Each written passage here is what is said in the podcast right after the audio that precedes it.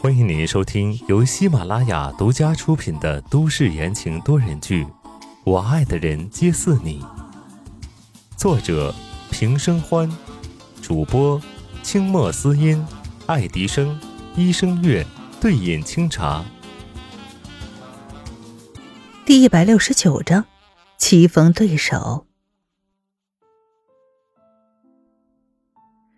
女医生装作看不见白城。进来，手脚麻利的给江烟做好了例行检查，完了特别叮嘱道：“不准出院啊！”江烟挑了挑眉毛，热情的拉着女医生的手，露出一副不怀好意的表情。“哎呦，我知道啦，就算我想强行出院，估计某些人也不愿意的呢。”温之夏看着这场面，一头的雾水，这又是什么情况啊？女医生面不改色的将江烟的手拂开，还帮她盖好了被子，一本正经的：“别闹。”说完，脚步不停，麻溜的就撤退了。然而一转身，就看到站在前面的白城，他手里抱着白木，把门口堵得严严实实的。发展到了这里，温之夏突然明白什么，看向江烟，眼神询问道：“他们俩？”江烟点点头，兴奋的很，挤眉弄眼的回答：“对呀，这个白二哥万年腹黑，居然有喜欢的人了。也不怪江烟这么兴奋，连白思年也是一脸的津津乐道。按照自家白二哥的性子，就算是孤独终老，那也不是什么大事白家没有一个人敢插手他的私事，现在好不容易白二哥看上了人，怎么也要拐走啊！”只不过这个姑娘好像不好对付，让开！白城长这么大，除了白松以外，还真没谁敢这么吼他。顿时这脸成了黑炭一样。于婷婷，白城看着对面亭亭玉立的姑娘，真想一把掰开她的脑袋，看看她到底在想什么。于婷婷把笔往医生的白大褂里一放，微微的扬着脸，气势十足。怎么着？就你会黑脸？你这套拿去在道上混混就行了，别在我面前搞这些虚的。该死，他明明打听好了，今天这人不在的，怎么又撞上了？装也得装的理直气壮。旁边看戏的三人惊讶的张大了嘴巴，这小姑娘居然敢这么跟白城说话，要死了，要死了！温之夏不由自主的打量起这个医生来。圆圆的小脸儿，长着一双小鹿一样的圆圆的眼睛，衬得年纪很小。他跟白城对峙，眼睛还在咕溜溜的转，非常有灵气，好像有很多的鬼主意呢。看起来于婷婷是一个有趣又可爱的女生。虽然跟白城不熟，但是爱八卦是人类的天性啊。三人组互相对视一眼，棋逢对手啊。于婷婷，你跟我出来！白城听不下去了，他上前，一只手将于婷婷抓住，一手把白木交给了白思年。白思年赶紧接过了儿子。于婷婷慌了，伸手想要掰开白城的拳头，用尽了全身的力气往后拉扯着。他不想跟他聊啊。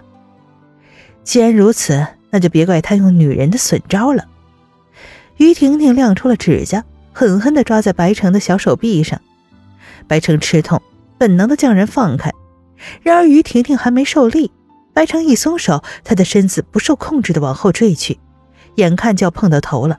白城神色一变，连忙探身去拉。这头白思年还没抱稳自家儿子呢，白城这一动作，白木一下子就被抛了起来。白思年想去接，谁知脚一拐，钻心的疼。脸色惨白，眼看白木就要摔在地上了，一个人影从前面闪了过去，两声尖叫同时响起。江燕在床上被刚刚的突变吓得丢了魂下意识的尖叫出声，而另一个尖叫则是来于温之夏。他刚刚飞身过去，奋不顾身的接住了白木，紧紧的护住，本身没有了着力点，只能摔在地上。虽然地上铺着厚厚的地毯。却觉得后背的骨头都要碎了。你没事吧？白思年第一个回过神来，在原地呲牙咧嘴的询问温之夏：“人要是在他这儿出了事儿，宋时清回来还不得撕了他？”白城松开了于婷婷，两三步走过来，将白木抱起来，放到江阴旁边。白木那小子还以为大家跟他玩呢，笑得咯咯的。白城回过身，皱着眉头，不敢太逗温之夏。骨头碎了吗？温之夏一头黑线，果然是腥风血雨过来的。这位大哥能不这么直白吗？让我看看。于婷婷脸色不太好，毕竟是因为她才出事。她走过来按了好几处位置。这里疼不疼？这里呢？这里呢？温之夏摇了摇头，忍着开口道：“呃，能不能把我先扶起来？我应该还能活。”看来是软组织受伤了，跟我去医药室。于婷婷满脸歉意，连拉带拽的把人扶了起来，转头看向白城：“快来帮忙啊！”白城两步上前，将温之夏扶起来，避开了他的伤处，跟着于婷婷一起出了病房。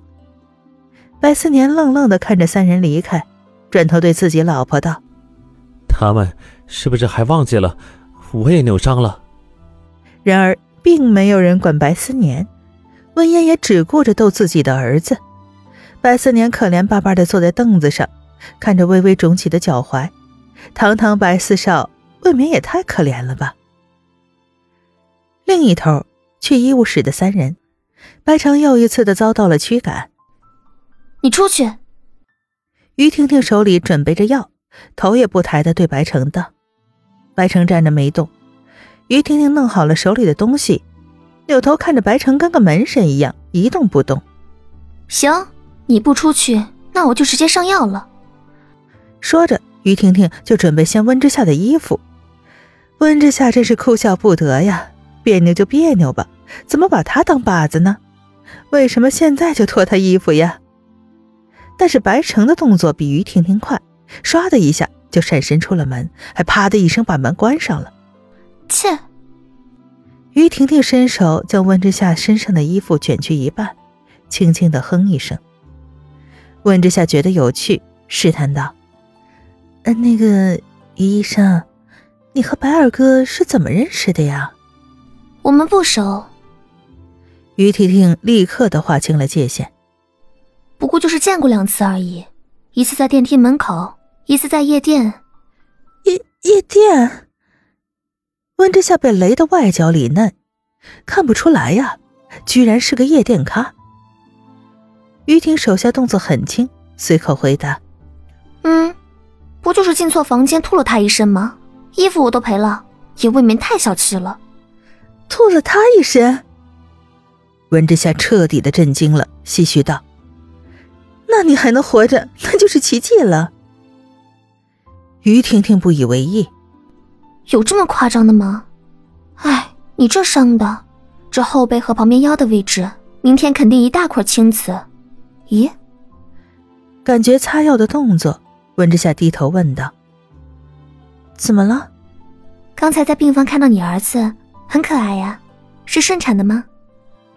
于婷婷轻轻的把药抹在温之夏的腰侧，问道：“提到宋文安，温之夏眼神揉了揉。”是呀，生的时候呀，可辛苦了，所以第二胎就剖腹产了。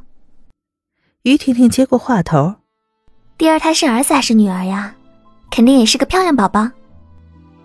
温之夏没懂他什么意思，什么第二胎？涂完药，于婷婷把药膏放好，坐下来，指着温之夏肚子上的一道伤疤道：“啊，这不是剖腹产的痕迹吗？”温之夏愣住了，他伸手摸了摸肚子上的疤痕，原来这里曾经有个孩子吗？听众朋友们，本集播讲完毕，感谢您的收听。